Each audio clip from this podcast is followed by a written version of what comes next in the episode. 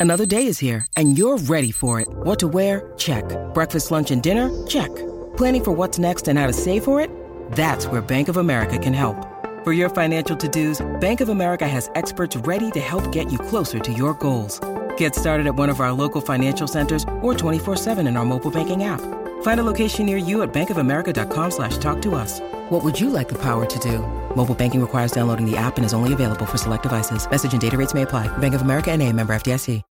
When you need mealtime inspiration, it's worth shopping Kroger, where you'll find over 30,000 mouthwatering choices that excite your inner foodie. And no matter what tasty choice you make, you'll enjoy our everyday low prices, plus extra ways to save, like digital coupons worth over $600 each week. You can also save up to $1 off per gallon at the pump with fuel points. More savings and more inspiring flavors make shopping Kroger worth it every time. Kroger, fresh for everyone. Fuel restrictions apply.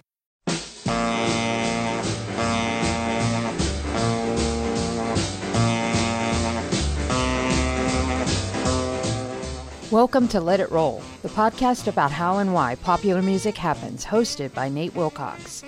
Follow the Let It Roll podcast on Twitter at Let It Rollcast and check out our website at letitrollpodcast.com. Let It Roll is a Pantheon podcast, and you can listen to more great podcasts at www.pantheonpodcasts.com. Nate uses AKG microphones and headphones. Today, author David N. Meyer joins Nate to talk about his book, 20,000 Roads The Ballad of Gram Parsons and His Cosmic American Music. Nate and David discuss Parsons' role in inventing country rock, his time with the Byrds and the Flying Burrito Brothers, his solo career, Emmylou Harris, and tragic early death. Pop in those earbuds and enjoy.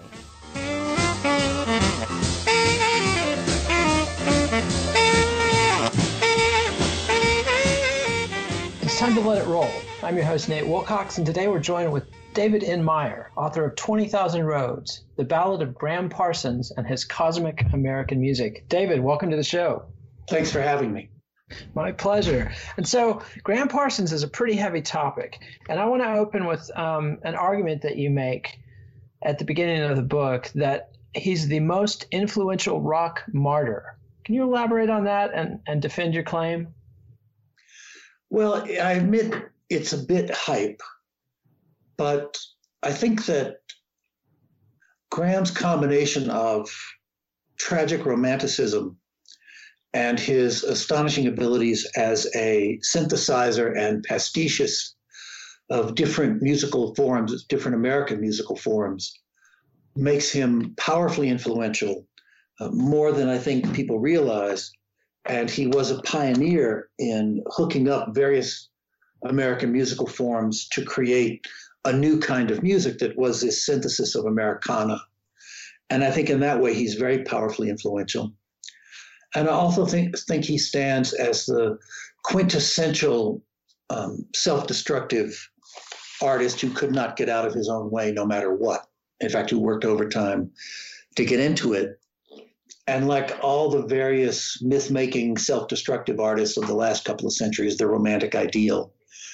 I think Gram is close to the pinnacle of that when you look at the contradictions between his gifts and his urges to self destruction. Yeah, absolutely. I found it pretty chilling in this book. There were multiple references from people who knew Gram to the fact that he seemed to be deliberately modeling himself on Hank Williams Sr., who famously died at age 29, and that and that more so even than my pet obsession, Brian Jones or Jimi Hendrix or Jim Morrison or any of his peers, was really dead set on the whole live fast, die young, leave a beautiful corpse ethos. You know, my impression is that that fits with what people saw from the outside. My feeling is more that Gram was a child of two suicides. Very few adults survived that. I think he was profoundly traumatized at a very young age by his father's suicide and then by his mother's death by alcoholism when he was a senior in high school.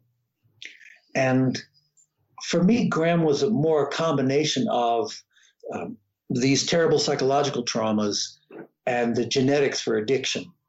And he really liked having a good time. I'm not so certain that he was determined to die young as much as he was determined to get as high as he wanted when he wanted to.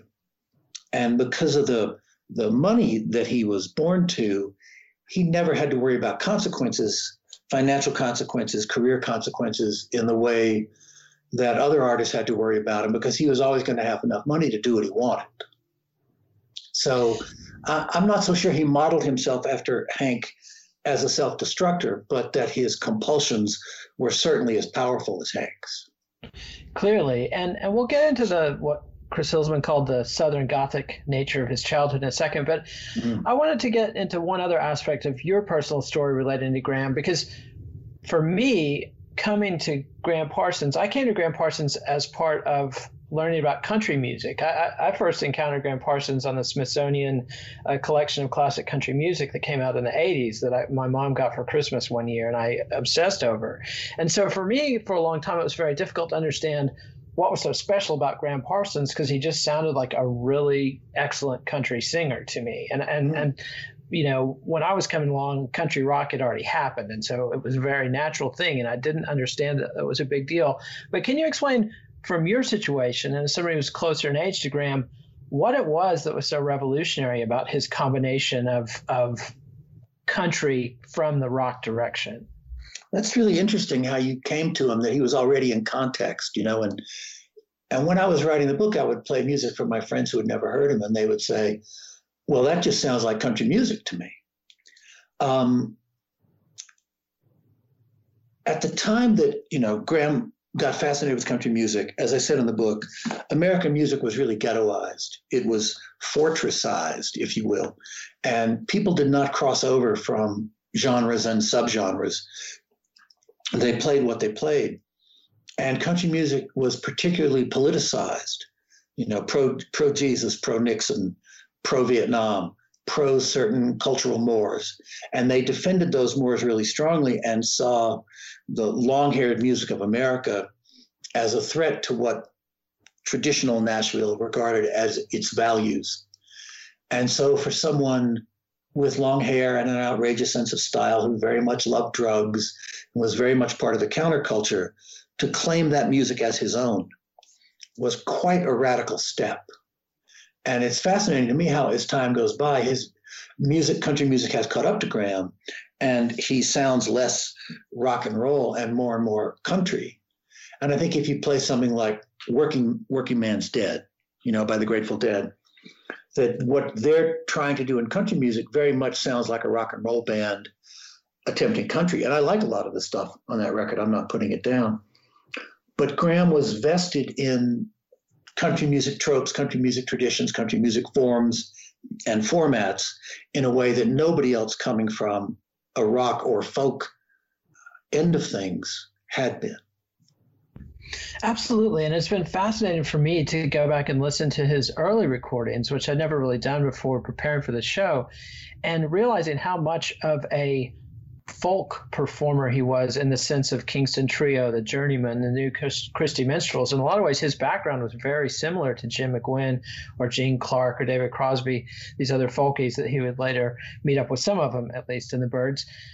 And you know, when you hear him doing Fred Neil songs or his song November Nights, you don't hear that country accent that he I wouldn't say affected because he he embodies it so brilliantly. Um, even the weakness of his voice, that aspect of his voice that sounds like he's straining for notes, that's absent. This guy had a really strong voice and a clear voice, and he chose to model himself on these country models, Merle Haggard and Buck Owens. But we're getting ahead of ourselves a little bit. I just wanted to get into that what Gram meant to you as a as a rock fan and how he he opened your eyes to uh, country. Um, but now let's get into this whole Southern Gothic thing. He, okay. he, he was an heir to the Snively fortune. And what That's was right. that? The Sniveleys were the lar- largest orange grove owners in America. As other people said, they were the Florida Kennedys. And Gram came in as a third generation Snively when the empire had started to decay a little bit.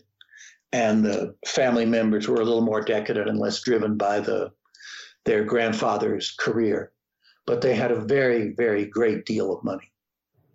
Yeah, it's it's pretty staggering how much money they had, and it's there's definitely an aspect of poor little rich kid. You mentioned uh, the death of his father, Coondog Connor, um, who killed himself right before Christmas, maybe even on Christmas Day when Gram was 10.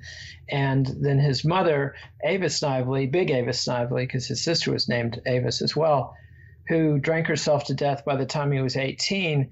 And like you say, yeah, the trauma of that and the genetics of addiction that we know, it, it really doesn't seem like Gram had a chance. No, I, I never, as I, be, when I first fell in love with his music and began to become interested in him, I bought into this mythology of someone that was driven purely to self destruction. But the more you learn about his family background, I never thought he did have a chance. That, and even his extraordinary privilege worked against him because it afforded him um, a lot of time to do nothing. And as we know, uh, depressives with a lot of time to do nothing tend to get just more depressed when depressives don't have any choice but to go and do things, that seems to help the depression. But Gram's ability to do drugs and do nothing seemed to exacerbate his demons. Yeah, it reminds me very much of Michael Bloomfield, who's somebody uh, that we've covered on this show, who also was a trust fund heir and used that money to coast, frankly, and, and yeah. not pursue his music as as hard as maybe somebody who was more financially hungry would have. But and then the third parent in this scenario, because his father killed himself when Gram was just 10, and so a stepfather comes in, and that's Bob Parsons, whose name, who adopted Gram, and whose name Gram happily took. And you know, coming into this book, my impression of Bob Parsons was, oh, he's this evil guy who married Gram's mother for her money and was after Gram's money and who took Gram Gram's body away from his friends and buried him in this location where nobody. But that's really reading the book. It comes across. It's much more nuanced than that, and that Bob Parsons was a pretty loving st- stepfather, under all things considered. Yeah, he really he really did love Gram, and he was a profoundly toxic alcoholic himself. Maybe he married Avis for her money, but they seem to truly get along and care about one another. And the questions of whether he helped her drink herself to death, as we view alcoholism differently today and see them as just a pair of born enablers, he, his role in her death seems less and less sinister and more and more just a product of their alcoholism, which also echoes Gram's death, which comes to see more and more just like a product of addictive behavior. But he really cared about Gram. He loved Gram. He believed in Gram's music. He supported Gram. He created a club for Gram to play in as a teenager, the Derry Down. And he was always supportive of Gram. And before we get into the club they bought and the, and the real investments that the Parsons and Snively's made into Gram's music, let's talk about Gram's conversion experience. Something happened to him in Waycross. He saw somebody in Waycross that put him on the road he followed the rest of his life. Well, he saw Elvis. And like a lot of people of that generation, it was transformative. And from then on, he wanted to be Elvis. And he got a guitar and he had a piano, and his family indulged him. You know, and he was in bands from the time he was 13, like so many people were in the in his Florida town, which was a hotbed of music. And he he never really wanted to be anything except a performer and and he works very hard at it. He's not quite as precocious as Bob Dylan, but he's in rock and roll bands, and they're a bit beyond garage bands. These are bands that worked. They played dances not just at the club that his stepfather bought for him, but at other clubs in the area, which are more like rec centers, kind of. You know, no booze was being served. They were just playing to teenagers who wanted to dance. But then he transforms, and his interests mature as he is later on in high school, and he kind of follows the same road Bob Dylan and Jim McGuinn and so many of their peers did into the commercial folk boom of the early 50s. Talk about that a little bit and some of Gram's efforts, musical efforts in that direction. Well, Gram, Gram was a true folkie, and he loved folk music, even though he seemed to be a little contemptuous of Dylan, but he loved classical folk music. And when he was in his late teens, he wrote a couple of truly beautiful folk songs like November Rain. And he formed a band November called Nights. November Nights, pardon yeah. me. That's all right. Axl Rose gets into everybody's brain. I swear that didn't come from Axl Rose. if it did, something's really wrong. Uh, And the Shilohs were a very accomplished folk band and had very good musicianship, and they rehearsed a lot and they toured extensively. And Albert Grossman tried to sign them. Dylan's manager tried to sign them until he found out how young they were and that Gram, in one of his impetuous moves, had signed a contract with somebody else earlier. But when Gram was 16 and 17, the Shilohs were playing all over the South and they played folk festivals in New York and they came to New York and played the famous folk clubs in Greenwich Village. And they were good. The Shilohs were good, and Gram was a good folky songwriter. And I'm going to play. I, would originally planned to play a different song, but I'm going to I'm going to switch it up and play uh, "November Nights," which was an early Gram Parsons song that I don't know if it was ever commercially. It was definitely not commercially released in his lifetime. But this will give listeners a chance to hear Gram Parsons, the folky. This is "November Nights."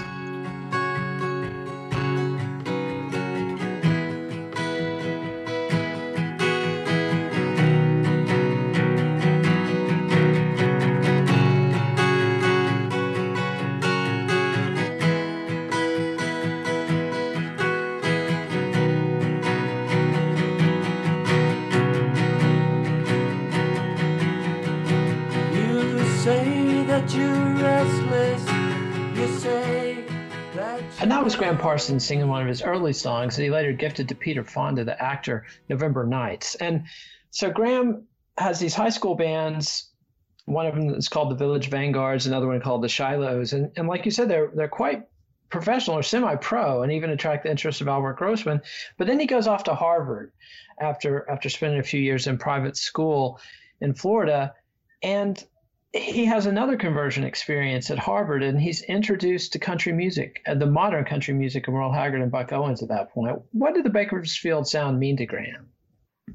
I think it meant to Gram a kind of direct expression that the overly string produced, uh, somewhat cheesy Nashville sound did not provide. I think it also had, you know, that really tight um, Fender Strat sound, very very little decoration, and the music was so much about pain, about pain and frustration, which was the kind of music Gram wanted to create, and it had a directness of expression that the Nashville sound was lacking also, and not so much Merle, but you know the Buckaroos really rocked. And they had an extraordinary, the Buckaroos had an extraordinarily high degree of musicianship, but they were also reductive. You know, they took out everything, they compressed their sound, they brought it down to the essentials. And I think that spoke to Gram strongly. And he's one of these kids who goes off to college, but with really no intention of getting a degree. He's there to do music and get involved in the Boston area folk scene. But as soon as he has that country music experience, he puts together a band and he moves to New York. Tell us a little bit about the International Submarine Band Mark Want? Well, nobody could create a horrible band name like Gram. Every one of his bands had had the worst possible names. You know, the International Submarine Band, the Flying Burrito Brothers. He just he just couldn't couldn't name a. Although I always liked Gram Parsons and the Like. That was one of his bands. I like the Fallen Angels. I think. Uh, yeah, the Fallen Angels. That's a great name. I agree. Yeah, but preparing for the show, my kids have definitely been making fun of the band names, and they agree with you that he, the International Submarine Band and Flying Burrito Brothers were both Fs. Couldn't be, yeah, couldn't be worse. In fact, I resisted the Flying Burrito Brothers for years because of their name until somebody played them for me. Um, he, you know, Gram went to acid, went to Harvard to do acid, basically and to hang out with other smart kids. He never had any intention of going to class. He played a lot there, fell in with a group of musicians, and his ambition really hit. And he and those musicians, in classic form, moved to New York, rented a house, lived together, did a lot of drugs, and worked on their sound. And his guitar player, John Nuese, was a quite a gifted player and really grounded in country music. And he helped steer Gram to country, but they also played, and this is the first sort of hints of Gram's cosmic American music, of his merging of these forms, they played a lot of straight up soul music too. And they really liked soul music. And there are a lot of funny stories about them going to these New York clubs and attempting to get gigs playing country music and just basically being laughed out of them. Yeah, and it's interesting the social distance, the, the social difficulties that Gram had bridging himself to the country music. It's never something he really never succeeded doing in his lifetime. Maybe a little bit when he played Texas at the very end of his life, but otherwise, it's it's a story of a series of brave attempts on Gram's part to reach out to the country audience. But let's talk a little bit about the move to L.A. Like Gram Parsons is a little bit of a jet setter even before uh, he's in a signed band or, or touring or anything, and he goes off to L.A and manages to steal David Crosby's girlfriend. Tell us that story. Well, Gram had an, a really a, just an extraordinary gift for leaving whatever he was built he had built right when it got to the point where he could do something with it. And he also had a gift for abandoning his bandmates in a heartbeat. And that's what he did. He fell for Nancy Parsons. He uh, liked LA. He he moved Nancy to Ross. Nancy Ross. Then he moved to LA, and as I said in the book, she represents a very interesting um, arc of LA coolness because she had been Steve McQueen's girlfriend. And very hard at that time to find anybody cooler than Steve McQueen. But she left him for David Crosby, who incarnated the new paradigm as perfectly as McQueen incarnated the old paradigm. And, you know, Crosby was famous for his womanizing, and his nickname in the Byrds was Tripod and he pretty much got any woman that he wanted. And then Gram Parsons showed up, and suddenly there was someone cooler than David Crosby. And that was a revelation to Nancy and a revelation to Crosby. And it announced his arrival in LA in a particular way. And so he brings the band or the members of the band that are willing to come with him out to LA. That's right. And and gets to work, you know, the Gram Parsons story isn't just a matter of blowing opportunities. He's also somebody who worked hard to create opportunities for himself and and and really got the International Submarine Band into pretty good shape. And and his singing takes enormous leaps in this period. I mean, he perfects that country voice, and it's not an affectation. There's I don't think there's anybody who can hear Gram Parsons, mature Gram Parsons singing and say he's a poser. This isn't, you know, Rachel no. Dolezal or somebody that's that's impersonating an identity. He's embodying this, and like you said, it's it's he found a venue to sing these songs of pain. And anybody who has survived the suicide or one suicide of a parent and the self destruction of uh, the second parent by the time they're 18 obviously has a right and a need to express that pain. But you know, no sooner does he get the band to LA, get him workshopped into good shape, and once again he drifts off, and it's only because uh, Lee Hazlewood's girlfriends gets a Jones for this band and signs them to the label that they recorded at all. That's right. And then if you if you listen to the band, she's also the ones that did her best to make the record terrible, and they had to fight her tooth and nail to get the sound they wanted, and were not always successful. Even though I think if you play their record now, I think it's a really good record and has a quite good songwriting on it and very expressive vocals and the songs have great hooks. You can see what a songwriter Gram is, and he does come into that country voice. And to hear them tell it, they created this record in in spite of Hazlewood's girlfriend, not with her.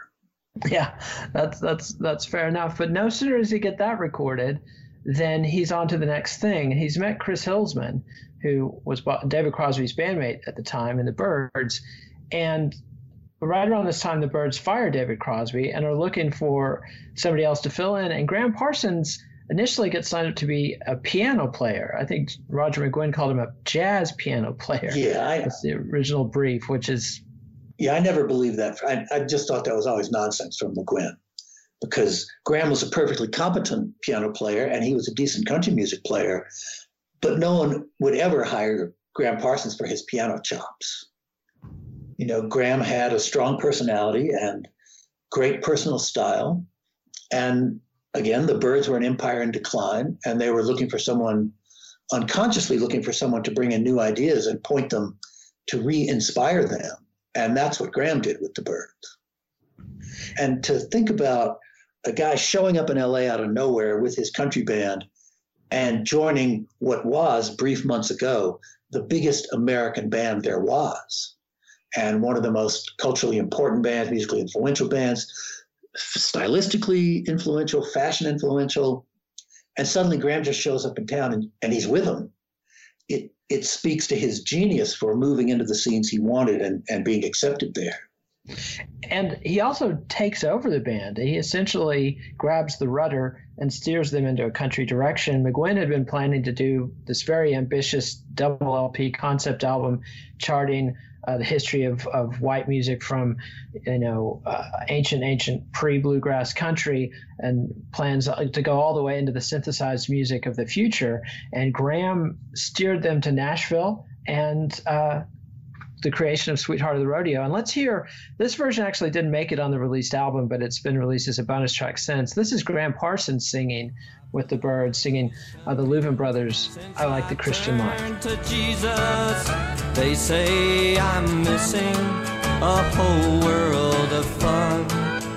But I still love them and I sing with pride.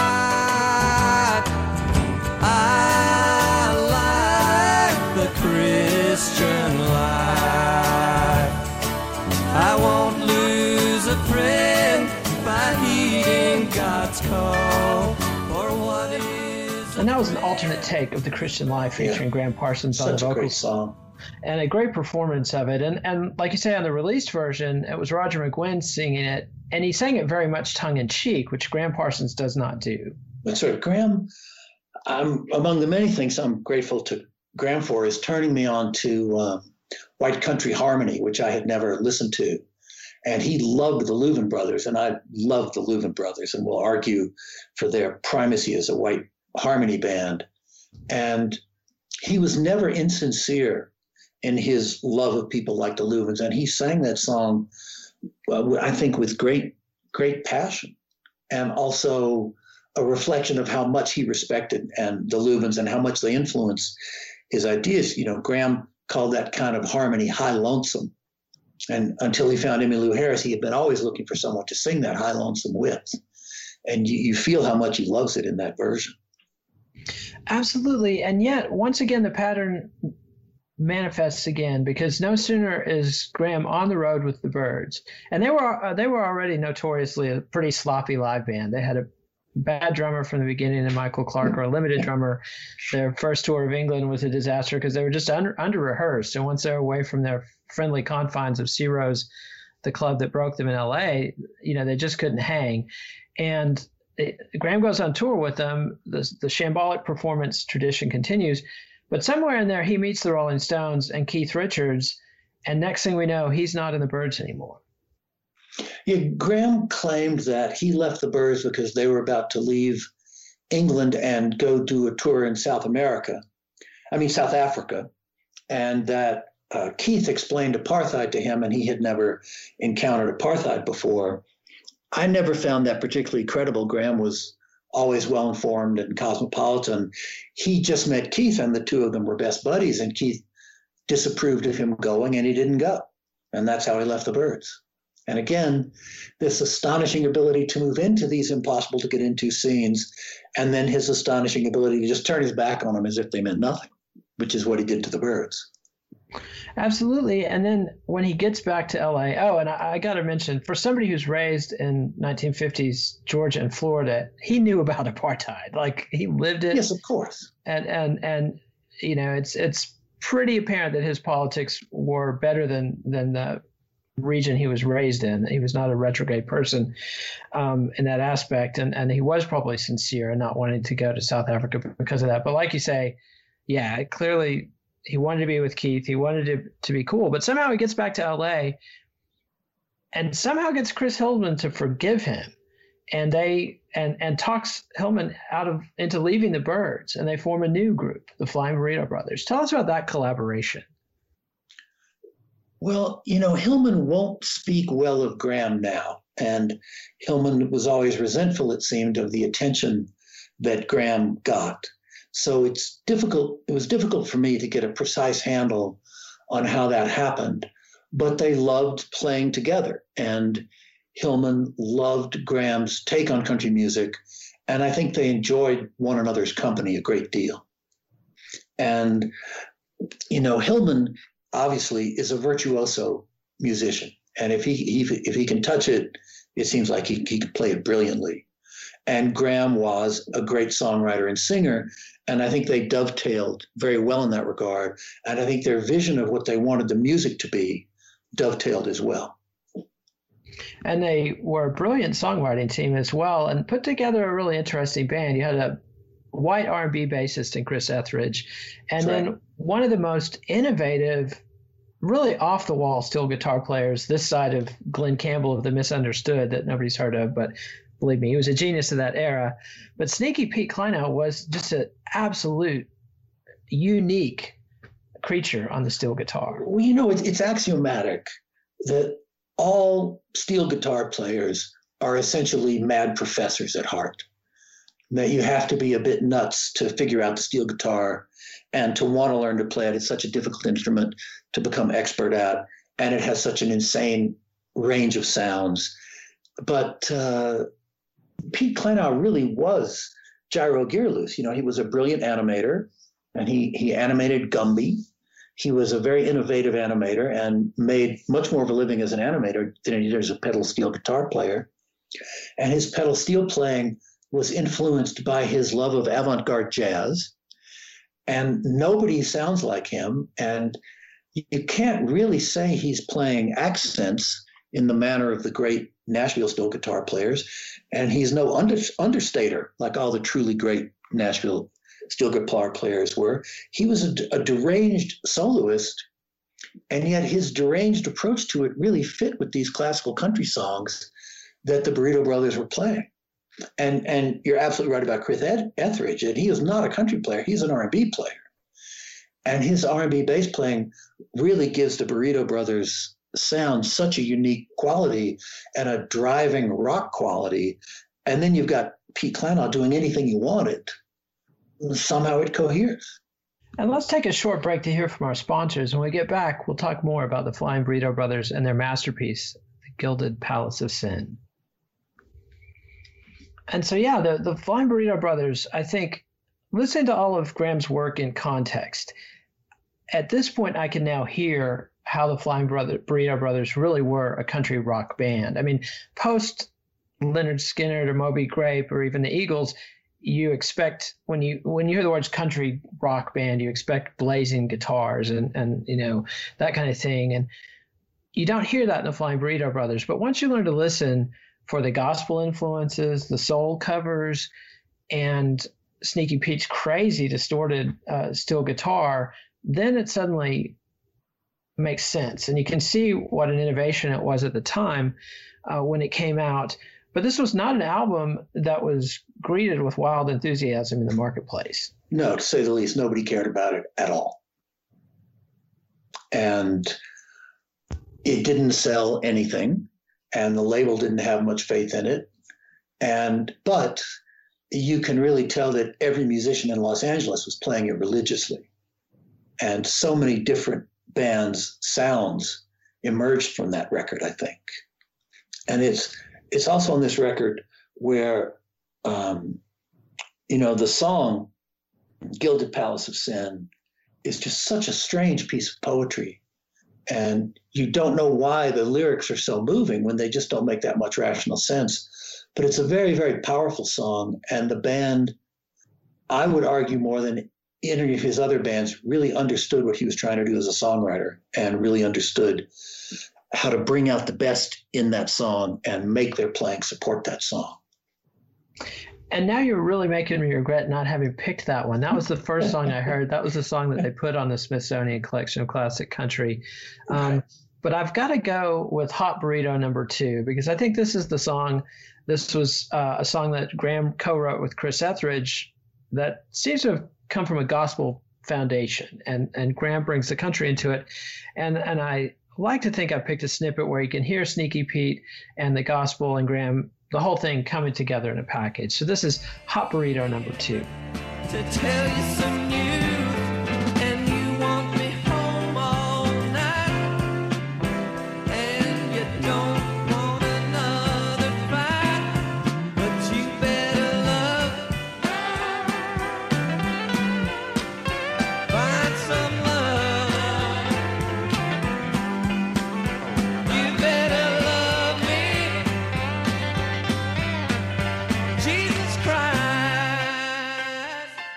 That was one of the many masterpieces on the Flying Yeah, Burrito it's Brothers. beautiful. It's so beautiful. Gilded Palace of Sin, Hot Burrito number two. Um, the one thing, the one area where the Flying Burrito Brothers do make their mark in rock history, irrespective of the Gram Parsons myth, is their appearance at Altamont. And this was a time, for once, they clicked, and they clicked better than the Jefferson Airplane or the Rolling Stones that day. They played Altamont, and the show went well. Yeah, when you put it's very interesting to see that you put Gram in front of the scale of the audience he always thought he deserved, and they just tore it up. And you look at the pictures of Gram at the time, you, you can't believe what he's wearing. And I, I don't think he gets enough credit for being one of the great um, rock dressers of all time. And Dana Spiotta, who's a National Book Award winning author, said in one of her books of Gram that he invented the style period that came between hippie and glam. And you see that style period perfectly incarnated um, with them on the stage. And they just tore it up. It, maybe it was their, their best performance ever, but they had a great crowd. And by then, people were a little more open to the idea of country rock, and they did an extraordinary job. Yeah, and, and I think the Hells Angels basically being Okie rednecks uh, who loved country music probably helped. It, it was music that soothed the savage beast, if I can misuse that Well, quote. Uh, Um, you know, certain levels of DMT maybe cannot be soothed by anything, but may, maybe maybe it contributed to a small little moment of peace at least. Uh, indeed. And then from there, they go on a really unusual tour. They take they tour the United States via train. This, to my knowledge, is unique among major rock bands of the period. Well, Gram wanted to imitate what the country stars used to do. And so they thought they would go by train. It, it, you know, it was pretty much the worst possible idea for a band with their proclivities. And there's a great line in the documentary Dig about the Dandy Warhols and the Brian Jonestown's Massacre, where the lead singer from the Dandy said, Oh, yeah, you put a bunch of addicts in a van for 36 hours with a lot of drugs. That's a great idea. And that's pretty much what happened on the train tour is that the, the drinkers drank themselves into a stupor and the druggers drugged themselves into a stupor. And the other downside of that, that idea was you that was not a band you wanted to put in a situation where they were dependent on somebody else's schedule, like a train company's schedule. They were a band best suited to traveling on their own schedule. And that tour did not produce a lot of great gigs, and it produced a missed gig in New York that was uh, very damaging to them commercially. Yeah, that's the kind of thing a band doesn't recover from. And A&M Records basically vowed never to drop another time under the band after that. That's right. And and who could blame them? I mean, they were incredibly sloppy and self-indulgent and contemptuous of the label. And, you know, and that's all and well. And you can do all that stuff if you're selling. But if you're not selling and nobody thinks your music will ever catch on, labels ain't too patient about that stuff.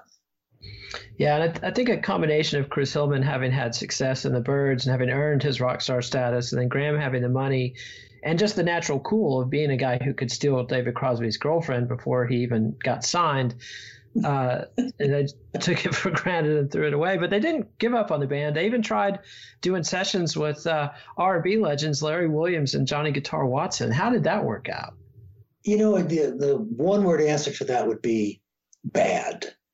You know that uh, Larry Williams couldn't care less. I mean, he spent most of his life and career not caring less, and basically, he's Larry Williams sat in the control room getting high and letting the band do anything they wanted. It was really a measure of Gram's love of um, gut bucket soul music and low down American expression that led him to Johnny Guitar Watson and Larry Williams. Because at the time, I think you would have been hard pressed to find white rock and rollers who could even identify Larry Williams and Johnny Guitar Watson. This is well before Johnny Guitar Watson became famous to a broader audience. They were very famous in the soul and R&B world, and they were pioneers in those worlds. And Gram thought he would get some of their magic in his sessions, but they regarded the whole thing as a joke. And the rest of the attempts to, to create a second Burritos album were pretty much just as star-crossed, and Gram really didn't contribute to that album in any meaningful, meaningful way. No, Gram had lost interest, and he was doing a lot of drugs, and he was drifting as usual, and he wouldn't rehearse, and he wouldn't come into the studio, and he behaved like a prima donna, and he alienated his bandmates in the classic pattern. And gets fired after a particularly bad gig. Yeah, they threw him out. And because of his money, though, he's got the resources to start following the Rolling Stones around and not just like on tour, but actually goes to the French Riviera and moves in with Keith Richards for a while.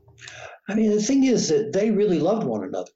Keith Richards really loved him. He admired him. He respected him. They were true friends. And Gram was unique among Rolling Stone friends in that one, he could pay for his own drugs. And two, he could find drugs that were as good as the drugs Keith Richards could find. And three, he could go bag for bag with Keith, which nobody could do. But Gram could. And so Gram was never a sponge in that situation. He was never a leech. You know, he was someone who always paid his own way in, in a multiplicity of ways. And that gave him a friendship on a par with Keith Richards that was very rare in that world. In fact, if there was a sponge in that relationship, you could argue that it was Keith because it's well documented that Gram and Keith were spending the days, which started pretty late, but the daytime hours, singing and playing guitar with Gram kind of in the teacher role, teaching Keith about country music. And Keith wasn't a newbie to country music. I mean, Keith Richards and Brian Jones knew their country pretty well, but not like Gram Parsons knew it. And then at night, Keith would go and the Stones would assemble and they would record songs like Sweet Virginia that just reek of country music and reek of Gram Parsons' influence. This is always the great question, you know, is how much of Gram is in exile? You know, he doesn't appear in any of it, but it's it seems impossible to deny his influence.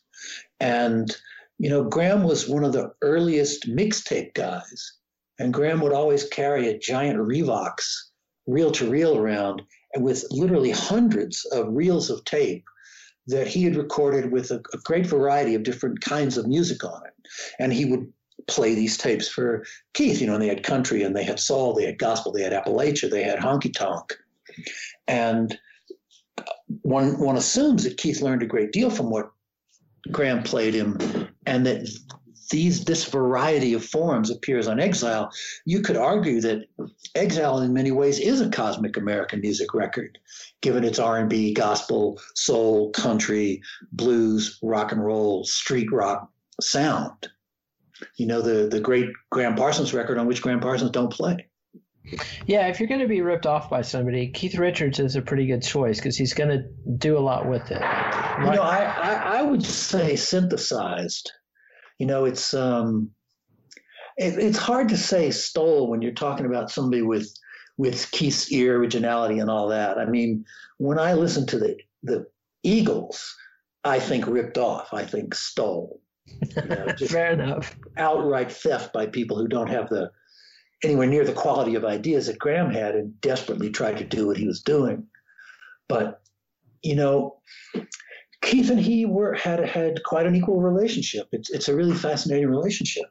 And then, as I say in the book, he got chucked out of um, the villa, uh, chucked out of the exile sessions for two reasons nobody else could ever get chucked out for. And one was Keith thought Gram was doing too much smack.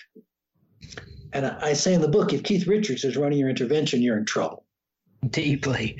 And the other thing was that Mick was jealous both of all the time Keith was spending with Gram and because all the girls were ignoring Mick and going after Gram. and, and they'd, they'd already fired Brian Jones once, so they had to get rid of Gram.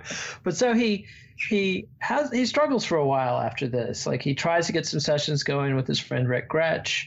He tries to get some sessions going with the former Byrds producer Terry Melcher, but nothing really pans out until he signs with Reprise Records and he finds Emmylou Harris. Yeah, he he struggled profoundly. He had terrible time trying to kick smack.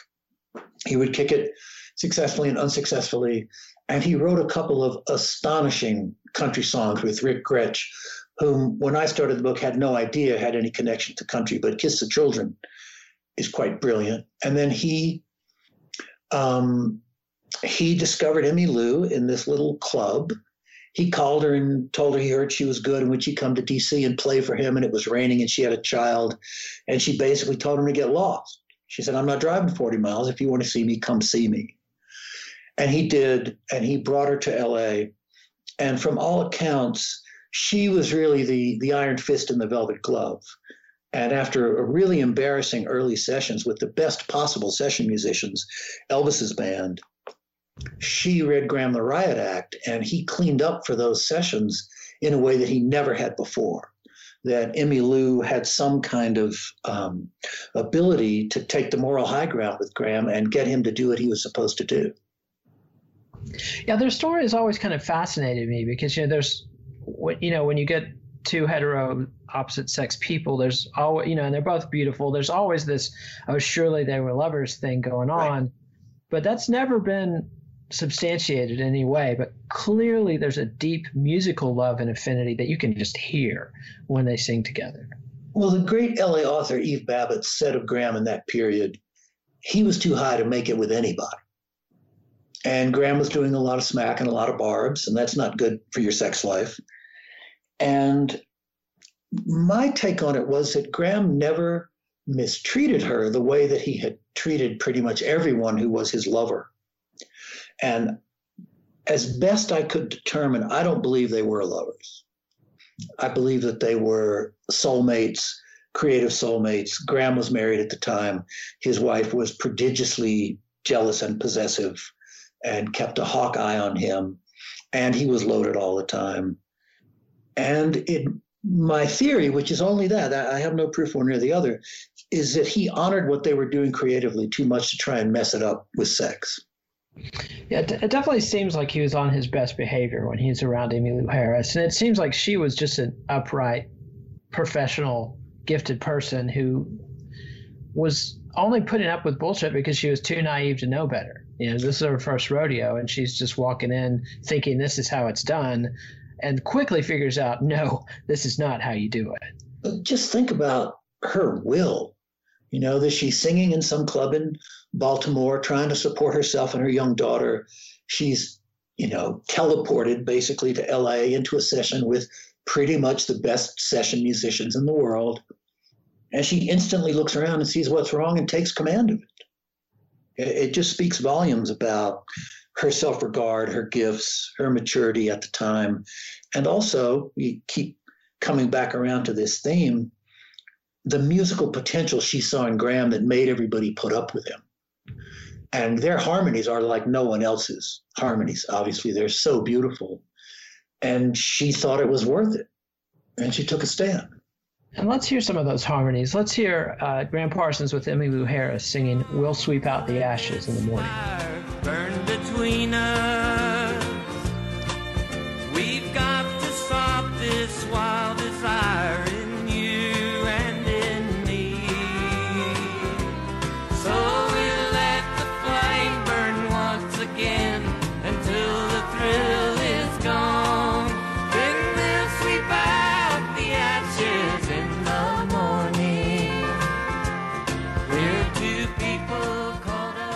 that was Gram Parsons harmonizing with Emmylou Harris on We'll Sweep Out the Ashes in the Morning. And I, I, do want to talk a little bit more about the session band he put together because he basically poached a good chunk of Elvis's TCB band led by James Burton. That's right. But also got the uh, Ronnie Butts, the drummer and, and the piano player. And this is something that Gram, this is one of the few good uses of the Snively fortune that Gram made because he paid for that out of his pocket because Reprise did not want to pay for those guys. That's right, and you know, he, from from him, Emmy Lou learned the paradigm of always play with the best people you can possibly play with. And when she had her hot band, which had remnants of this band in it and Alvin Lee, she almost never made any money touring because those guys were so expensive, but she wanted the best possible sound. And I think you see reflected in it Gram's experience with Larry Williams, Gram's frustrations with part of the burritos, that Gram wanted the best and he finally had the money and the togetherness to go out and get the best. And it wasn't only Emmylou standing up to him, But he did not want to embarrass himself in the face of these musicians. And I think that's one reason his two solo records are so great, is that he wanted to perform on the level of the people that were backing him. I mean, you know, obviously James Burton is a legend, he's a god. And you don't want to embarrass yourself in front of the man who played on so many of the records that were so influential for you. Yeah, I mean, uh, you know, from uh, start as a teen playing on uh, Dale Hawkins' Susie Q, all of Ricky Nelson's classics, and then putting together Elvis's uh, Vegas and the Elvis comeback band. You know, James Burton is definitely somebody who earned his stripes and his respect. And I think also that Amy Emmylou learned another lesson from Gram, which is when they did put a touring band together, which was the Fallen Angels, she saw what happens when you go out with much less than the best. Yeah, the Fallen Angels were just not a good band, period. There's no other way to say it. Their live recordings are painful. And Gram was, you know, very, very looped at that time. And it was just kind of an embarrassment, especially in contrast to the records, which are so astonishing that he would go out with that kind of band suggests this, you know, this rising and falling sine wave of interest and disinterest, of caring and not being able to care less, and of easing off on on smack and barbs and then going back on smack and barbs and seeing the consequences. Yeah, and I have to knock the byrds again because it seems like his first experience of a big time band was playing with the byrds, and they were just notoriously not about the live act. And you know, they they blew it on their first English tour, they blew it at Monterey, et cetera, et cetera. So somewhere he got the idea that you could get away with it. And there's an anecdote you have from Emmylou Harris in the book where she's describing their rehearsals with the Fallen Angels and the way they would spend hours and hours playing together. And sometimes it would come together, but they never worked on starts to songs. They never worked on intros. They never thought about pacing or a set list. And she thought it would just magically come together because this is her first tour. And they get out there and they quickly figure out this is not magically going to come together. And and she again takes a situation in hand and does what she can with it. But the one thing I want to get to before we move to the tragic end of Gram Parsons' life is there were a few gigs, and, and he did make an impact with some people in Texas. And this is a very key time for Texas music when a lot is going on with the synthesis of country and rock. Yeah, Steve Earle tells the story of hearing that Gram was going to be in Houston. He said, I was off to Houston like a prom dress and that Gram, you know, influenced Earle, he influenced Townes Van Zandt.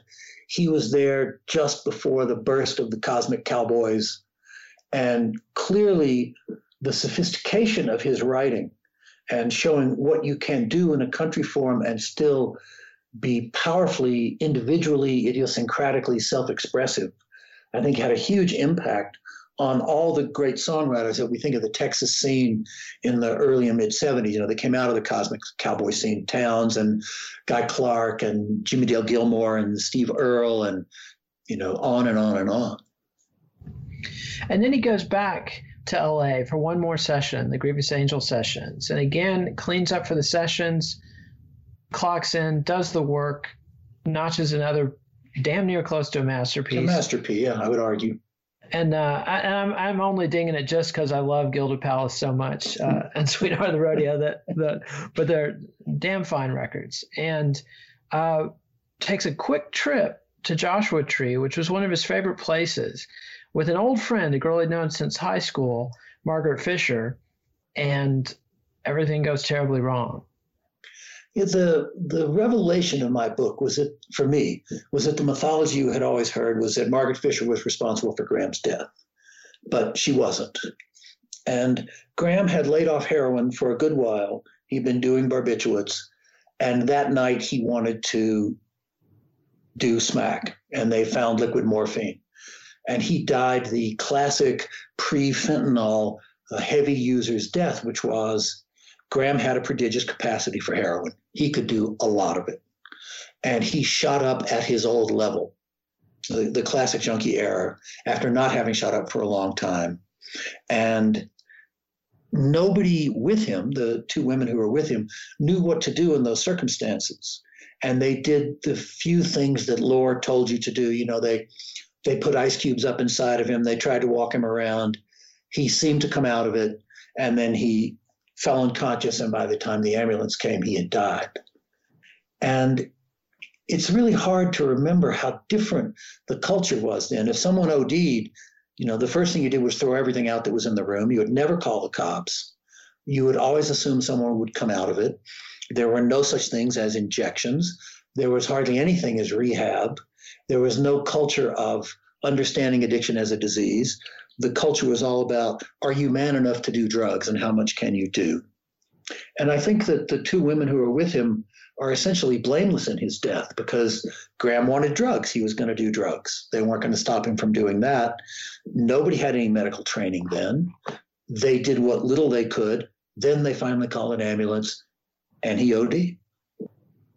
And the indignities don't stop there. His his tour manager, Phil Kaufman, who the two of them had just been to the funeral of Clarence White, who was a brilliant guitar player and member of the last phase of the Byrds, and who had played with Gram quite a bit. And they had just been to his funeral. And it had been one of these situations where a young person dies who lived a certain lifestyle and the funeral was directed by his parents. It's the classic preacher who didn't know the guy who gave the stock sermon, and they felt violated, and they supposedly promised each other they would never let that happen. And so, what did Phil Kaufman do? Well, you know, uh, for a while, Phil Kaufman was regarded as a hero for this. I do not regard him as a hero for this at all. I think it was a really self indulgent, self aggrandizing thing to do. But supposedly they made a vow that whoever died first, the other would burn his corpse to prevent the family from this exercise in hypocrisy you described. And Phil Kaufman went to LAX with a hippie hearse, a, a hearse painted up in hippie iconography, and somehow convinced the attendant in this freight depot that he was there to get Gram's coffin, which was poised to be flown to New Orleans for funeral. He and a friend get put the coffin in this hearse and they drive it out to Cap Rock to Joshua Tree, Gram's favorite place there. They take out the coffin, the coffin and Kaufman fills it with gasoline and sets it on fire and drives off. And there's Gram's body burning in the coffin. And it it adds to Gram's myth, but from everyone I spoke to in the families, everyone felt terribly shortchanged and bereft that they never had a chance to really uh, say goodbye to Gram. And they regarded this as a, a real um, affront and almost obscene that Kaufman would have done this. Yeah, it's not like he actually succeeded in cremating the body. He sort of lit it on fire and abandoned it. And um, yeah, especially reading the family's description and seeing the documentary and seeing his half sister's description of it, it's really a violation uh, to the survivors. Completely. And um, we're running out of time, but I wanted to get a quote that you put at the front of the book. And this is from Evan Connell from Son of the Morning Star, but he's referencing Proust and remembrance of things past. And he says, Contrary to popular belief, people do not learn from experience. Instead, they respond to a particular stimulus in a predict- predictable way and this repeatedly, again, again, again, and again. This undeviating compulsive response may be observed again, again, again, and again. Generation after generation, the dismal message reappears like writing on the wall. I mean, it's pretty obvious, but tell us why you picked that quote. Because I thought it encapsulated Gram perfectly, and and it speaks to a lot about addiction. But I think Proust is right. We don't learn from experience. I never make the same mistake once. I never have. And Gram always returned to his compulsive patterns of trying to destroy himself. He always returned to getting in his own way as fast as he could. And you know, there's a great line from a Neil Young song that goes, He tried to do his best, but he could not. And that seems to be Gram's life very much. And it wasn't just patterns of addiction, it was patterns of running from affection, of running from friendship, running from creative opportunities, running from commercial opportunities if something turned out to be good, Gram would find a way to either escape it or destroy it. And that pattern continued right up to the moment of his death. And on the sunny side, he left us with six really, really great albums. And his music has meant a lot to a lot of people. So I guess all is forgiven, Gram Parsons. Uh, I always say his is the most moving white voices I know, and it's not white voices that move me. And and for me, there is no white singer who can touch him for emotional expression and depth and range and the courage of his songwriting, the unflinching way in which he viewed his own corrupt character and put it in a song, I think has no equal. And that's the core of country music to address your own um, problems, inconsistencies, flaws with so much heart and soul. And for me, that's Gram's legacy. Not bad for a poor little rich boy. So, David Meyer, thanks for coming on. The book is 20,000 Roads, The Ballad of Gram Parsons and His Cosmic American Music. And I hope we can have you back on to talk about the Bee Gees sometime. Oh, I'd, I'd love to come on and talk about anything you like. It's really a pleasure. Thank you, David. Okay, thank you.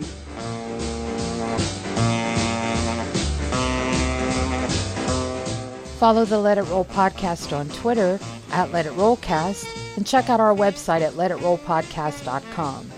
Nate will be back next week with Nadine Cohodas to talk about chess records and her book Spinning Blues into Gold. Let It Roll is a Pantheon podcast, and you can listen to more great podcasts at www.pantheonpodcasts.com.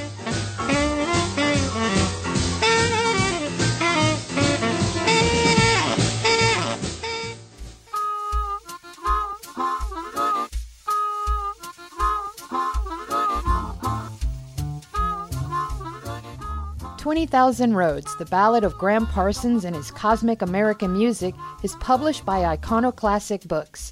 Please support our show by ordering via the Amazon referral link on our website, letitrollpodcast.com.